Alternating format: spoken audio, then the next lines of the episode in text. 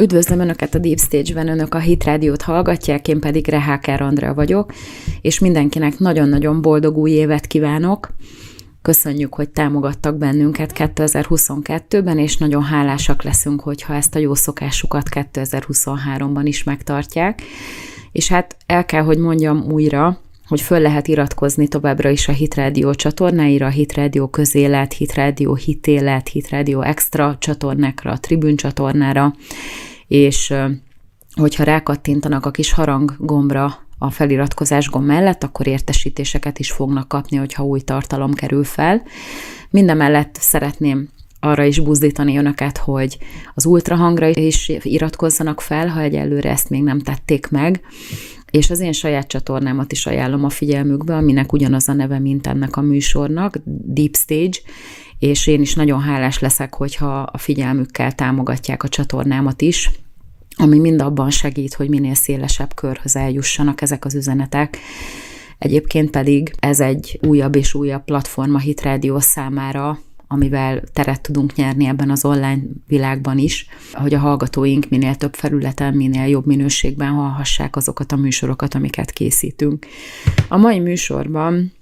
kettő témát fogok egy kicsit jobban kivesézni. Az első az, hogy vannak olyan iskolák az Egyesült Államokban, akik még tudnak transznemű diákkal szemben pert nyerni, ami azt jelenti, hogy bíróságok is vannak még az Egyesült Államokban, amelyek erre hajlandók, hogy egy ilyen iskolát támogassanak. Ebbe is belemegyek egy kicsit jobban. És aztán utána arról fogok beszélni, hogy az iráni forradalmi gárda próbál piacot szerezni az európai országokban, ami azt jelenti, hogy a radikalizálódott muzulmán fiatalokat arra szervezik be, hogy a zsidó közösség ellen, például Németországban célzott támadásokat, ilyen megfélemlítő terrorcselekményeket hajtsanak végre. A transznemű témával fogom elkezdeni most a, a hírelemzést, ez az egyik veszőparipám, és valószínű, hogy nem fog lekerülni az asztalról 2023-ban sem, sőt, száz százalék, hogy rengeteget fogunk beszélni róla, ugyanis egyre több ügy van és nem csak az Egyesült Államokban, hanem ez már szépen gyűrűzik be, ahogy a minden nagyjából öt éven belül begyűrűzik Európába, és köztük Magyarországra is, és ezért gondolom, hogy nem szabad annyiba hagyni ezeket a témákat, és kell róla beszélni, főleg azért, mert akik ebben érintettek, azoknak nagyon is segítségre van szükségük, csak hát egyre inkább úgy tűnik, hogy nem azt a segítséget kapják meg, amire egyébként szükségük volna, hanem csak még mélyebbre taszítják őket a kétségbeesésnek a gödrébe, de hát ez nyilván hosszú távú projekt, így egyből azért nem feltétlenül ez jön le. És most született az Egyesült Államokban egy olyan döntés, ami akár legfelsőbb bírósági ügyet is generálhat, ugyanis van egy olyan bírósági ügy Floridában, ahol az iskola pert nyert egy transznemű diákkal szemben ugyanis megtiltották egy fiúból lányá avanzsált transznemű diáknak, nem is lányból fiúvá vált transznemű diáknak, hogy a fiúk WC-jét használja, és ugye az illető azonnal bíróságra ment, mert ez egy ilyen dolog, tehát ez is abszolút probléma, hogy, hogy ezzel már bíróságra mennek, hogy akkor beperelik az iskolát, mert az, az ugye megtiltotta, hogy a fiúk WC-jét használja, és akkor először az iskola körzetet pereli be teljesen egyértelmű módon, és a múlt héten pénteken 7-4 arányban egy feljebbviteli bíróság, a 11. amerikai feljebbviteli, kerületi feljebbviteli bíróság 7-4 arányban úgy döntött, hogy az iskolának van igaza, és hogy az, hogy ő nem a saját maga által meghatározott nem szerint kezeli ezt a diákot, hanem a születési biológiai neme szerint, mert ugye nincsen átoperálva ez a gyerek, hanem még mindig a biológiai hát ez is olyan nehéz ezeket mondani, de lényegében a vele született biológiai jegyeit hordozza, tehát abszolút jogos volt az iskola részéről, a bíróság szerint az, hogy megengedte neki, vagy nem engedte meg neki, hogy bemenjen a másik nem szerinti mosdóba. És ugye ez egy 2017-ben indított per, aminek most jutottak el idáig a, az ügyei, és először 2020-ban született ebben első fokon döntés, amikor ennek a magát Drew Adamsnek nevező ex-lánynak adtak igazat, csak aztán utána nyilván fellebbezett az iskolakörzet, és akkor most viszont a fejeviteli bíróság az iskolának adott igazat. Na most ebből valószínűleg az lesz, hogy a legfelsőbb bíróság majd felveszi ezt a kérdést, és akkor megtárgyalják, és aztán lesz róla majd egy precedens teremtő döntés, amit aztán fel lehet használni mindenhol. És az az igazság, hogy ez itt mindenféle szempontból nagyon-nagyon fontos lesz, mert általában a legfelsőbb bírósági döntéseket szinte úgy kezelik az Egyesült Államokban, mint hogy a törvények lennének. És hogyha itt az iskola ellen döntenek majd a bírák, akkor az egy egyértelmű jelzés lesz arra, hogy teljesen fölösleges lesz ilyen tiltásokat alkalmazni, hanem egyszerűen együtt kell majd működni minden egyes ilyen őrülettel, ami jön ebből a transznemű témából, mert hogyha a gyerek perel, már pedig most már tudják, megtanították a diákoknak, hogy perelni kell, sőt, egész ügyvédi irodák specializálódnak ilyen perekre, meg jogsegélyszolgálatok jönnek létre, hogy felkutatják az olyan gyerekeket, akik egyébként akár még provokálni is tudnak ilyen ügyeket, tehát ezt tudjuk azért, nyilván mindenki látott olyan amerikai filmet, amiből kiderül, hogy nagyon sokszor, meg ugye, hogyha visszamegyünk például a Ró kontra védügynél, ott is a koronatanú, aki aztán végül belement, hogy pert indítsanak a nevében. Ő elmondta, miután megbánta ezt az egész dolgot, hogy igazából őt megkereste egy ügyvédi iroda, tehát hogy nem ő volt az, aki mindenféleképpen perelni akart, hanem egyszerűen volt egy olyan jogi testület, amelyik úgy döntött, hogy akkor ebből jogi precedenst kéne csinálni, és akkor kerestek valakit, akinek mondjuk pénzre volt szüksége, vagy olyan élethelyzetben volt, hogy igazából aztán meg is kellett, hogy szülje a gyereket, tehát nem tudta elvetetni, mert addig, amíg az a gyerek megszületett, nem született döntés az ügyben, Na mindegy, nem az abortuszról szeretnék beszélni, de az a lényeg, hogy ezek az ügyek, ezek nem véletlenül születnek, hanem ezek mind azt erősítik, hogy az, aki egyébként még mindig ragaszkodik a természeteshez, az meg legyen totálisan félemlítve, és rá legyen kényszerítve, hogy semmilyen formában ne nyilvánítsa ki, hogy nem ért egyet azzal az őrülettel, ami most jelenleg ebben a témában zajlik. Ugye rengeteg bíró, aki természetesen demokrata elnökök által került kinevezésre a különböző bíróságokban, mert most arról nyilatkozik, hogy ez egy bigott dolog, és hogy milyen szörnyű, és hogy igazából a, priv- a privát szférához való jog az nem teljesen mindent felülír, és akkor, mert egyébként nyilván a lányok sokkal privátabbak, mint a fiúk, tehát egy, egy nőnek azért sokkal nagyobb igénye van arra, hogy ne nyissák rá az ajtót, meg ne hallgassák a fiúk, amikor vécén van. De azért az a helyzet, hogy ez a fiúknak is ugyanúgy jár, akkor is, hogyha mondjuk őket talán ez annyira nem zavarja. És ez a jog ezek szerint nem írja felül azt a jogot, hogy ha valaki magát valamilyen okból a másik nemhez tartozónak gondolja, akkor bemehessen akármelyik WC-be, éppen az adott hangulatától függően. Igazából pont erről beszélgettünk reggel, hogy azt kellene csinálni, hogy mindenhol csináljanak ilyen harmadik vécét, és akkor menjen oda, menjen oda mind a kettő. Az is, amelyik fiúból lánynak gondolja magát, meg az is, amelyik lányból fiúnak. És akkor megvan oldva az a transznemű WC. És akkor a többiek meg nyugton maradhatnak a saját nemük szerinti WC-ben.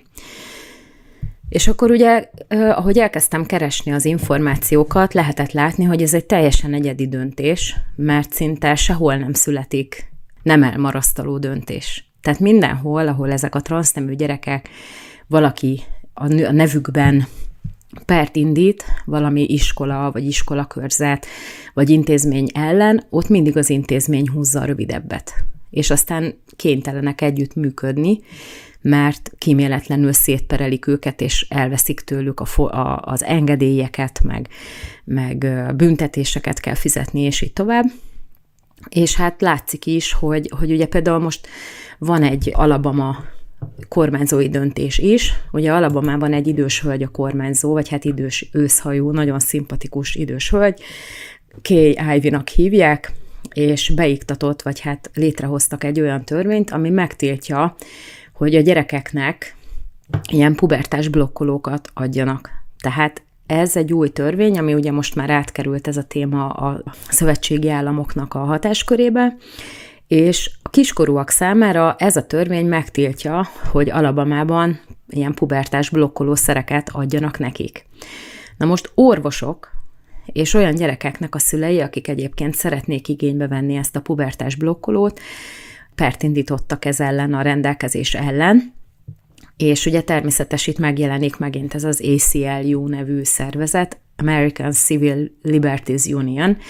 Ez egy olyan szervezet, amely tehát ügyvédi irodákat, ügyvédeket tömörít, és akkor ezt kifejezetten ilyen szélsőbalos ügyekben támad. És ugye van egy Southern Poverty Law Center,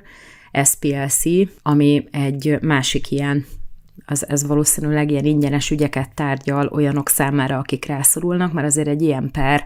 az Egyesült Államokban igencsak nagyon nagy pénzekbe kerül. És ugye abban a pillanatban, ahogy beiktatták, meg aláírta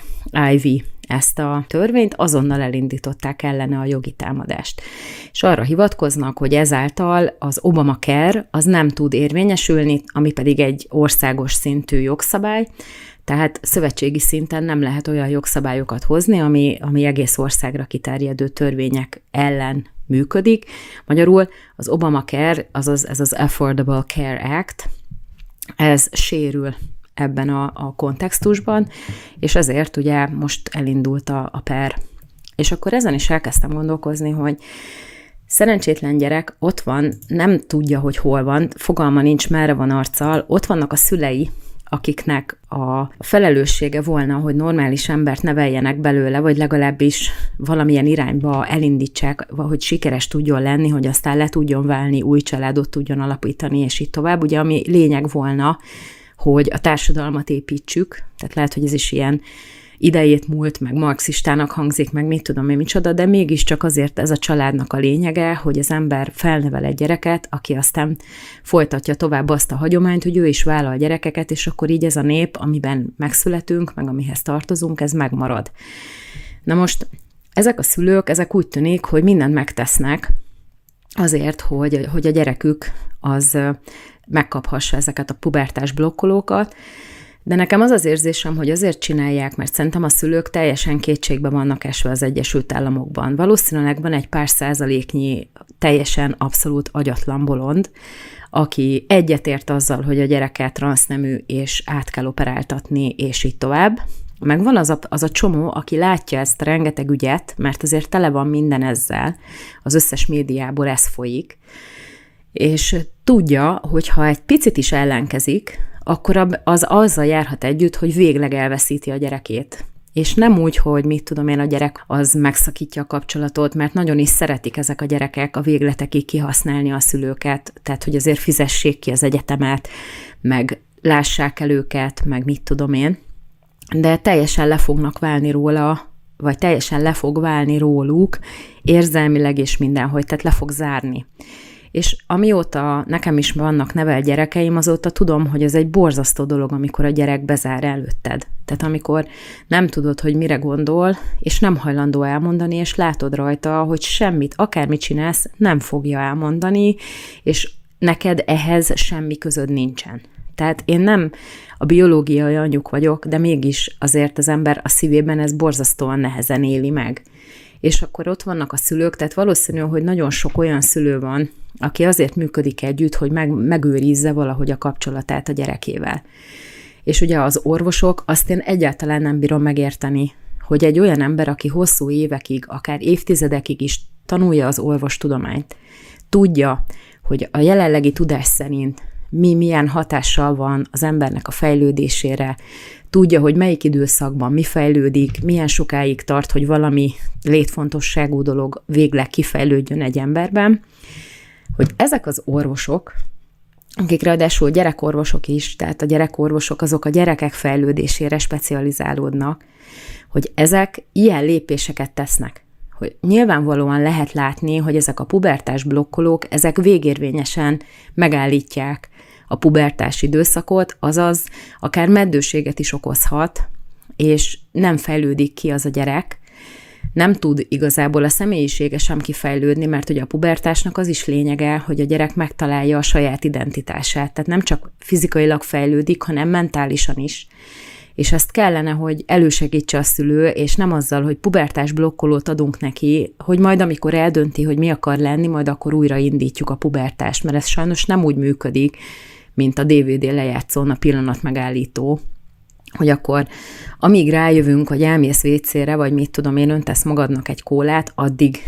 addig megáll, és aztán ott folytatódik, ahol abba marad, hanem ez meg fog változni, egy csomó minden folyamat végérvényesen vagy leáll, vagy teljesen más irányba megy el, és akkor ez a gyerek onnantól kezdve nagy valószínűséggel egész életében mentális problémákkal fog küzdeni, mert előbb-utóbb rájön, hogy valójában nem vezetett eredményre ez az egész. Tehát ez egy gonoszság, ez abszolút egy egyértelműen frontális támadás a gyerekek ellen, akik ki vannak szolgáltatva, mert igazából nem tudják maguk eldönteni, egy tizenéves gyerek nincs abban a szellemi vagy akár tapasztalati állapotban, hogy egy ilyen döntést meg tudjon hozni, még szerintem egy 20 éves se feltétlenül.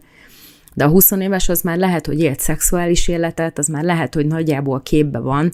meg ott már azért egy csomó minden sínre került, és akkor onnantól kezdve tud dönteni, hogy egyáltalán valóban akarja-e még, hogy megváltozzon a neme. Na most a Washington Postban megint csak volt egy nagyon-nagyon meglepő cikk, egy olyan transzneműnek a, a tollából egy férfi, aki nővé transforálódott, vagy ki tudja, hogy kell ezt szépen mondani, aki egyértelműen egy ilyen véleménycikkben leírja, hogy tök jó lett volna, hogy mielőtt végérvényes lépéseket tesz, valaki, aki ért ehhez, felvilágosította volna arról, hogy mi történik vele. És ugye most persze támadják, hogy bigot, meg, meg, meg ugye maguk a transznemű aktivisták is támadják, pedig közülük való. Tehát nem lehet azt mondani, hogy én a bigotnak bélyegzett, karizmatikus keresztény, oda megyek és elmondom a véleményemet, tehát nem is állna velem szóba a Washington Post. És ez is e, alapvetően ez egy csoda, hogy a szélső baloldali, totálisan liberális, a szó rossz értelmében liberális Washington Post lehoz egy ilyen cikket. És ugye el lehet olvasni, ráadásul nem is paywallos, tehát nem fizetős, hanem el lehet olvasni az egész cikket, itt a videó alatt szerintem be is linkelték, meg lehet nézni, hogy leírja ez az ember a saját küzdelmét, hogy amikor 19 éves volt, akkor átoperálták, és hogy igazából ez nem egy nem változtató műtét volt, hanem egy megerősítő műtét, mert hogy őt abban erősítették meg, hogy ő transznemű. És aztán kiderül benne, így ahogy elmondja a saját belső küzdelmeit, hogy alapvetően ő neki annyi volt a problémája, hogy a saját neméhez vonzódott. És akkor arra gondolt, hogy jó, akkor biztosan az van, hogy ő egy más testbe zárt, tehát egy férfi testbe zárt nő, és akkor át kell operáltatni. Mert hogy akkor valószínűleg jobb lesz. Csak aztán ezt is leírja, és ez is döbbenet, hogy a Washington Post lehoz egy ilyen cikket, hogy rájött nagyon gyorsan, hogy a heteroszexuális férfiak azok nem vonzódnak egy olyan emberhez, aki ugyancsak férfiként született. Tehát aki heteroszexuális férfi, az a nők felé vonzódik, a nők iránt érez vonzalmat, és nem a férfiak iránt, és nem fogja csak azért, mert hogy valaki azt szeretné, hogy vonzódjanak hozzá, nem fognak vonzódni hozzá. És akkor onnantól kezdve volt egy ilyen veszett fejszennyele, hogy akkor most mit csináljon. Mert most már végérvényesen megszabadították azoktól a szerveitől, amik férfivá teszik, bár ez is nem, ez nem igaz, mert nem a nemi szervek tesznek minket azzá, akik vagyunk, de ettől függetlenül azt a részét az életének már nem tudta megélni tovább, mert ugye már nem rendelkezett azzal a szervvel tovább, mert ugye levágni sokkal egyszerűbb valamit, mint aztán működőképesen újra visszatenni. És ezt nem is nagyon tudják az orvosok, akármilyen büszkék is arra, hogy mekkorák fej, mekkorákat fejlődik az orvostudomány. Tehát ezek olyan hihetetlen problémákat, meg olyan végérvényes töréseket okoznak embereknek, hogy azok, akik ezért pereket indítanak, meg, meg mindent megtesznek, hogy továbbra is lehessen garázdálkodni, azok fel sem érik, hogy annak a gyereknek az életében ezek végérvényes töréseket fognak okozni. És akkor ez az ember, akinek ugye megjelent a véleménycikke a posztban, 50 éves nagyjából, tehát, vagyis hát közeledik az 50-hez, azt írja, tehát leélte az életét úgy, hogy igazából szexuálisan nem tudta megélni azt, ami ő valójában És itt jön be az, amiről egyébként már régóta beszélek, hogy most már alapvetően a transzneműség az az LMBTQ-nál is valahogy szembenállást okoz. Mert úgy néz ki, hogy ez egy, ez egy homoszexuális hajlamokkal rendelkező fiatal ember volt, akiből aztán valahogy rádumálták, hogy transznemű, ő meg nyilván mivel egy gyerek, egy tizenéves, nagyon könnyen befolyásolható akkor is, hogyha úgy mutatja magát, hogy ő a legkeményebb ember a világon, de azért nagyon-nagyon könnyen lehet őket befolyásolni, főleg úgy, hogy az ember bizonyos dolgokat ilyen ex-katedra kijelent, és akkor onnantól nem tud vitatkozni, mert nem rendelkezik az információval, vagy a tapasztalattal sem. És akkor valószínű, hogy rádumálták, hogy ő transznemű, megtörtént a műtét, és akkor onnantól kezdve ült a földön a két szék között. Tehát ez egy, ez egy hihetetlenül nagy felelőtlenség. És hogyha valakinek van gyereke, az tudja, hogy a, a, az egész élete azon forog onnantól, hogy ez a gyerek az mindenben a lehető legjobbat kaphassa meg, hogy a lehetőségei mindenben a legjobbak legyenek, és hogy ne roncsa el idő előtt. Pontosan ezért kell vele őszintén beszélni a mi életünkben elkövetett hibákról, hogy ne kövesse el ugyanazokat, és akkor nem az, hogy még belehajszoljuk egy ilyenbe, amitől teljesen biztos, hogy soha nem lehet belőle szülő. Mert ugye, ha valakinek nincsen nemi szerve, az nem fog tudni gyermeket nemzeni, teljesen egyértelmű. Vagy ha hormonokkal kiírtjuk a petefészkében a petesejteket, akkor onnantól kezdve lehet, hogy nem fog menstruálni, de gyereket se fog tudni vállalni. És azt próbálja meg valaki elképzelni. Egyébként ne próbálja meg szörnyűséges dolog. Magában az embernek ezt el, elhordozni, hogy nem lesz saját gyereked. Az egy nagyon, az egy szörnyű gondolat, és az ember, hogy utána boldog tudjon lenni, ahhoz azért erőfeszítés kell. És hogyha ezt már abba, abban a pillanatban kinyírjuk, amikor még el se kezdődött az élete, mert más dolog 40 fölött egy, egy egyedülállónak azt mondani, hogy jó, akkor lehet, hogy már nem, fér, nem fog beleférni a gyerek, meg más dolog egy tizenévesnél, aki még nem érti, hogy az, az mekkora, hogy erre van elrendelve, ezért van megteremtve, hogy reprodukáljon. Ez volt az Isten legelső parancsolata, hogy szaporodjatok és sokasodjatok, és töltsétek be a földet, és ezt nem tudja betölteni innentől. Szóval, hát az a helyzet, hogy én tűzzel, vassal küzdeni fogok ez ellen, minden lehető platformon el fogom mondani, akkor is, hogyha betiltanak, mert nem tehetjük meg a gyerekünkkel nem tehetjük meg. Egyszerűen a mi felelősségünk, hogy ez a gyerek az valóban minden lehetőséget megkapjon. És a mi felelősségünk, hogy amikor hülyeséget akar csinálni, akkor abban valahogy megakadályozzuk. Mert ha ezt nem tesszük meg, akkor a mi, vér, a mi kezünkből fogják számon kérni majd az ő vérét. Amit most mindenféleképpen szerettem volna megosztani önökkel, az azzal is összefügg, amit a szünetben egyébként pihenésképpen csináltunk, Ugye elkezdtük nézni a Teherán című sorozatot. Erről beszéltem a Hit Rádióban is, volt egy maratoni igazságligája, amit egyébként javaslok megnézni mindenkinek, szerintem nagyon jó beszélgetés volt. Király Tamás kollégámmal és Longauer Andrással voltunk az Igazság Ligája vendégei, és Kauzál Alexandra volt a műsorvezető, szóval szerintem a Hit Rádión ezt megtalálják teljes terjedelmében. Nyilván blokkokban is meg lehet nézni, de szerintem egy nagyon-nagyon jó beszélgetés volt. Szóval itt is volt egy ilyen kérdés, hogy tudunk-e ajánlani valami olyan filmet vagy sorozatot, ami szerintünk jó és mi most itt a családdal a Teheránt nézzük, ami egy kicsit más, mint az amerikai sorozatok. Iránban játszódik, egy izraeli ügynököt beküldenek Iránba, azért, hogy különböző katonai műveleteket hát fedezzen, vagy próbálja megoldani, hogy azok sikeresek tudjanak lenni de közben ugye nyilván, hogy legyen cselekmény, ezért azonnal szinte a figyelmébe kerül az, hogy az iráni forradalmi gárdának, amely lényegében az állami titkosszolgálatot látja el Iránban, és ezelől menekül, de közben ugye nyilván elvárják tőle, hogy azt a fajta műveletet is, ami miatt beküldték, azt is valahogy megoldja. Bár a Mossadnak természetesen mindig van B meg C alternatívája is, hogyha az egyik nem működne, de ettől függetlenül nagyon-nagyon izgalmas, ráadásul pont azért, mert nem ehhez vagyunk szokva, tehát nem egy ilyen lájtos hollywoodi valami, hanem elég tömény, ezért ugye nem is lehet ilyen sorozatban nézni, tehát úgy értve ezt a binge watchingot, ez nem működik ebbe ezzel a sorozattal, annak ellenére, hogy végül is csak 16 rész egyelőre.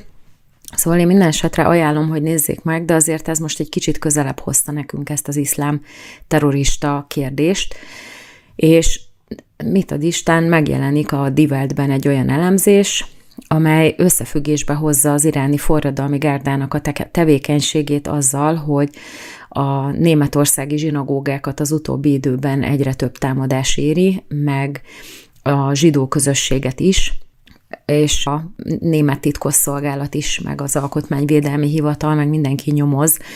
ugyanis azért a németektől egyáltalán nem áll távol az iszlám terrorizmus a legnagyobb sajnálatunkra, és úgy tűnik, legalábbis nekünk ez volt az első gondolatunk, hogy az iráni forradalmi gárda, amely ugye nem szunnita, hanem síita, elkezdte megvetni a lábát Németországban. Ugye igazából mind a két irányzat az iszlámon belül elég aktív, hogyha a külföldön végrehajtott terrorakciókat nézzük. Vannak különböző dokumentumok, ami egyik-másik hivatal összeállít bizonyos időközönként, hogy az iszlám közösségekben vagy által végrehajtott terrorakciók mögött kik állhatnak, és nyilván lehet látni, hogy vannak olyan régiók, ahol a síiták aktívabbak, meg vannak olyan régiók, ahol a szunniták, és ez itt most úgy tűnik, hogy Németországban az iszlám állam és a Hamas mellett most egyre inkább, meg hát nyilván a török irányzatok mellett egyre inkább kezd megjelenni az iráni aktivitás is, és nagyon úgy tűnik, legalábbis a divertnek az a véleménye, hogy megkeresik a muzulmán közösségeken belül azokat az embereket, akik egyébként is bűnözői háttérrel rendelkeznek, tehát akik már valamilyen formában összeütközésbe kerültek a törvényel, mert ezeknél nagyobb az esélye annak, hogy ha már egyszer vétettek a befogadó országnak a szabályai ellen, akkor nem nagyon fogja őket zavarni, hogyha újra meg újra ez ellen védkezni kell. Tehát valószínűleg könnyebb beszervezni egy bűnözőt, mint egy olyan muzulmánt, aki egyébként azért él Németországban, mert nyilvánvalóan jó sok szociális juttatásban tud részesülni, de egyébként úgy alapvetően nem radikális. És ezek a helyiek aztán különböző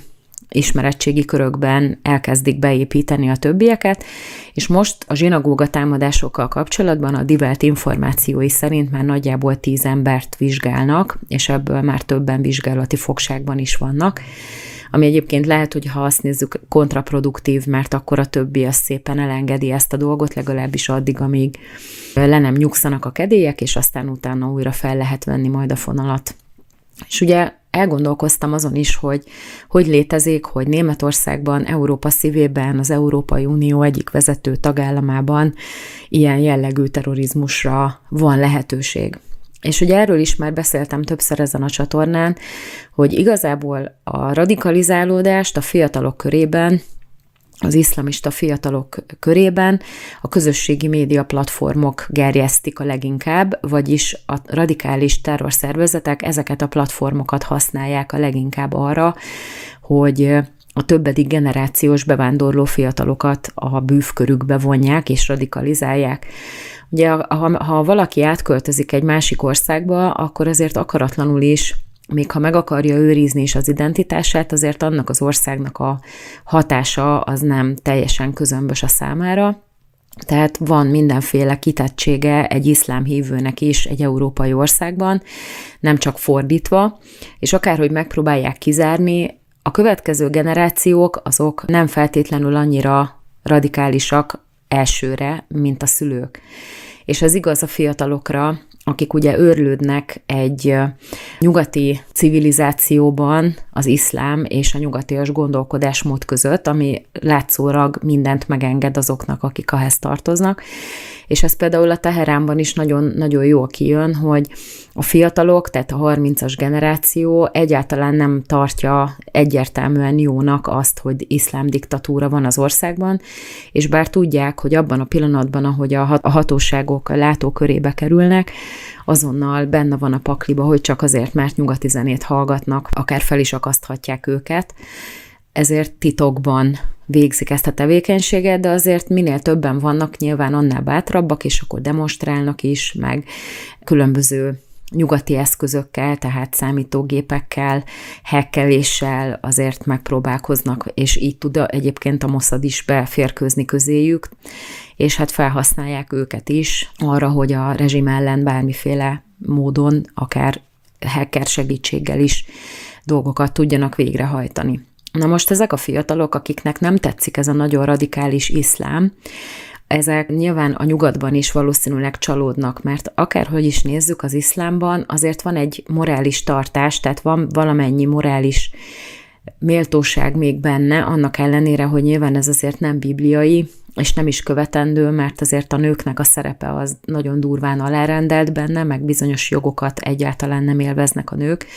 De ettől függetlenül, hogyha ezzel a borzasztó nagy szabadsággal összehasonlítjuk, ami dévik Európában vagy Észak-Amerikában, akkor egy csomó mindenki azért vonzónak tarthatja, meg azért ad egy alapot. Tehát az embernek van egy erkölcsi neveltetése, amit azért nagy energia, meg nagy erőfeszítés átnevelni, és hogyha ezt a szülők igazából nem is támogatják, hogy az ember átnevelődjön ebből, akkor előbb-utóbb azért nyilván beüt az embernek a neveltetése, akkor is, hogyha fut egy-két kört kívül az alapideológián, amiben beleszületett. Ugye ez látjuk az amisoknál is Amerikában, hogy ott is vannak, már külön szavuk van erre, hogy a fiatalok elmennek a, a világba körülnézni, és akkor aki igazán közéjük tartozik, azok úgy is visszajönnek. Na most azok, akiknek van egy alapjuk, egy erkölcsi alapjuk, azok egy idő után teljesen megcsömörlenek ettől a nyugati devianciától, vagy ettől a nagy szabadságtól, ami egyébként nem szabadság, mert nagyon is fogság, csak úgy tűnik egy olyan ideológiában,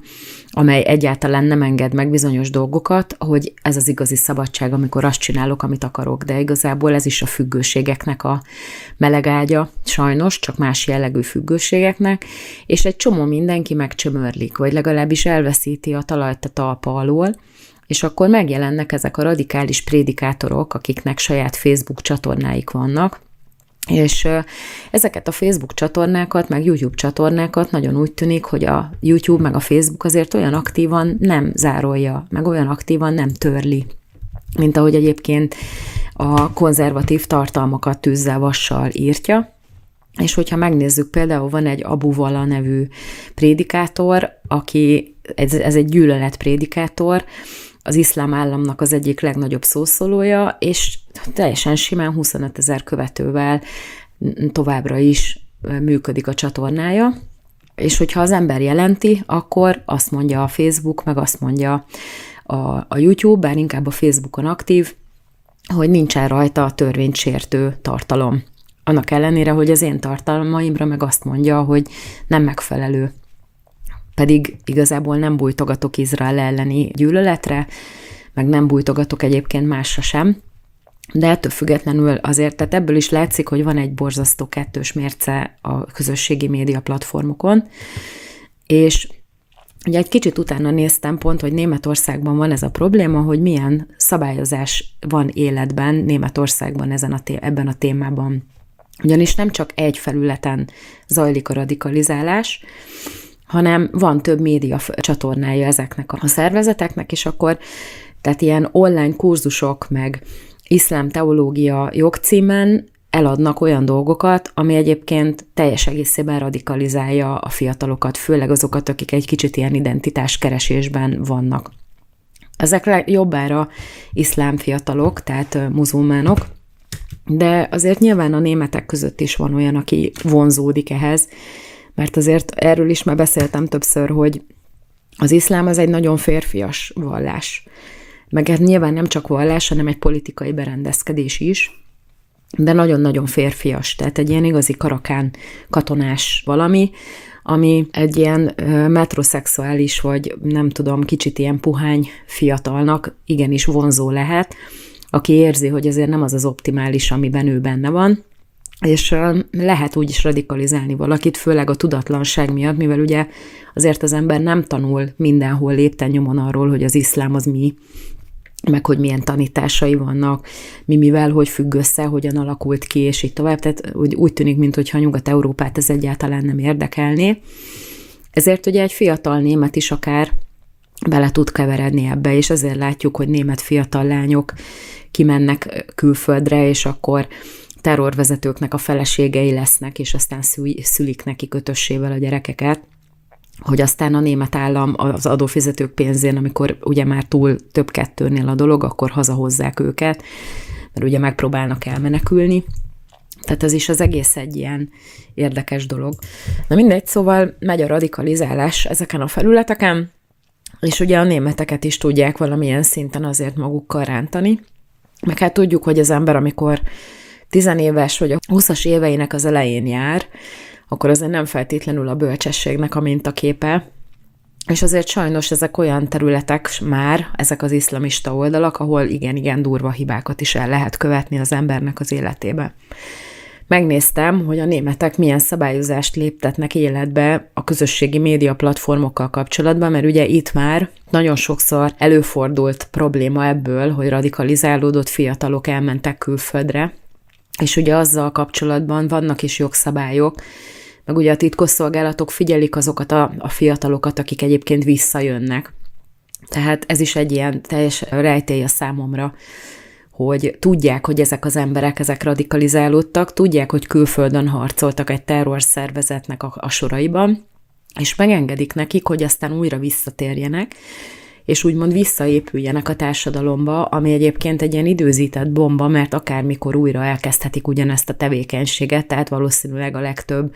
az, az úgy ideológiailag nem változott meg, hanem ugyanazt gondolja, mint mielőtt elment külföldre, és emiatt nagyon-nagyon veszélyes, hogy lehet, hogy azért küldték haza, hogy különböző terrorszervezetek utána felhasználják őket terrorcselekmények kivitelezésére. Na most vannak a közösségi média platformokon Németországban különböző jogszabályok, amelyek megpróbálják megakadályozni, hogy radikalizálódjanak a fiatalok. Na most az első jogszabály az igazából teljesen ártalmatlan ebben a kérdésben, mert az csak arról szól, hogy lefekteti, hogy a Facebook meg a többi közösségi média az nem minősül médiaplatformnak, tehát azt jelenti ez, hogy nem olyan, mint az újságok, hogy ha megjelenik benne valami, akkor a szerző, meg a szerkesztő, meg a tulajdonos az ugye jogilag is felelősségre vonható, hanem ki van mondva itt is, a németeknél is, nem csak Észak-Amerikában, hogy nem felelnek azért a tartalomért, ami megjelenik rajtuk, csak abban az esetben, hogyha az ő tudtukkal kerül fel valami. Tehát ez azt jelenti, hogy nyilvánvaló, hogyha valaki jelenti, hogy ott bármiféle probléma van, akkor ők kötelesek kivizsgálni, és hogyha úgy alakul, akkor le kell, hogy szedjék. Na most ez, ahogy elmondtam korábban, tökéletesen sok kívánivalót hagy maga után, mert ugye ez egyáltalán nem úgy működik, mint ahogy működnie kellene, tehát amit egyébként jelentenek, annak a nagy része olyan tartalom, amit nem kéne leszedni, de ettől függetlenül mégis leszedik, az igazi radikális dolgokat, azokat pedig fent hagyják. Meg egyébként nyilván ennek megfelelően ugye a németek azért hoztak egy másik törvényt, azért szigorítottak egy kicsit, ami érinti az összes média platformot, ezeket a közösségi média platformokat, kivéve a WhatsAppot, meg a, meg a trémát, és így nyilván egy csomó tartalom az átkerült a Telegramra, ami a német Telegram egyébként egy kifejezetten jó platform arra, hogy a szélső jobboldaliak is,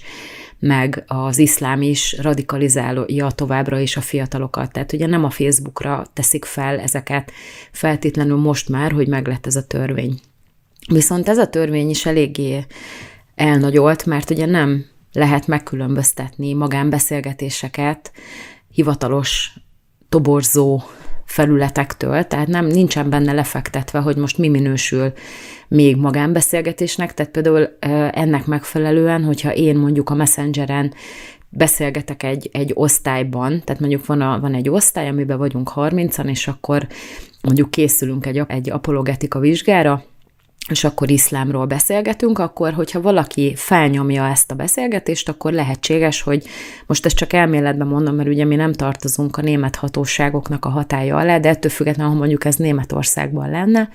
akkor valószínűleg ezt ugyanúgy már büntetni tudná a német jog,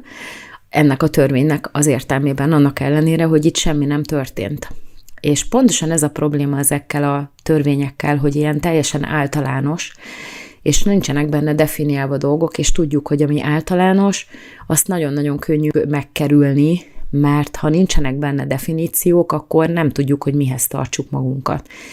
És ugye hát ezt átéljük nap, mint nap a Google, meg a YouTube áldásos tevékenysége miatt is, hogy egyszerűen nem kell, hogy megmagyarázza, hogy miért korlátoz le dolgokat, mert olyan általánosan vannak megfogalmazva az alapelveik, hogy abba akármi is beletartozhat. És azért, ha ő azt mondja, hogy szerinte ez, ez sérti, akkor én nem tudok érvelni, mert hogy nincsen viszonyítási alap, mert túl általánosan megfogalmazás. Na most ilyenek ezek a törvények is, ami miatt egyébként például ennek az Abu Valának a, a posztjai, meg a, meg a követőtábora, az például gyönyörűen fejlődik tovább, meg ugye vannak más iszlamista prédikátorok is, akik mondjuk az Instagramon ilyen 350 ezres követőtáborral rendelkeznek, és hát ez egyébként elég riasztó, de ettől függetlenül ezek tudnak továbbra is működni. Szóval egy ilyen felületen mondjuk az iráni forradalmi gárda is, akár egy zárt Facebook csoportban is tudja terjeszteni a saját nézeteit,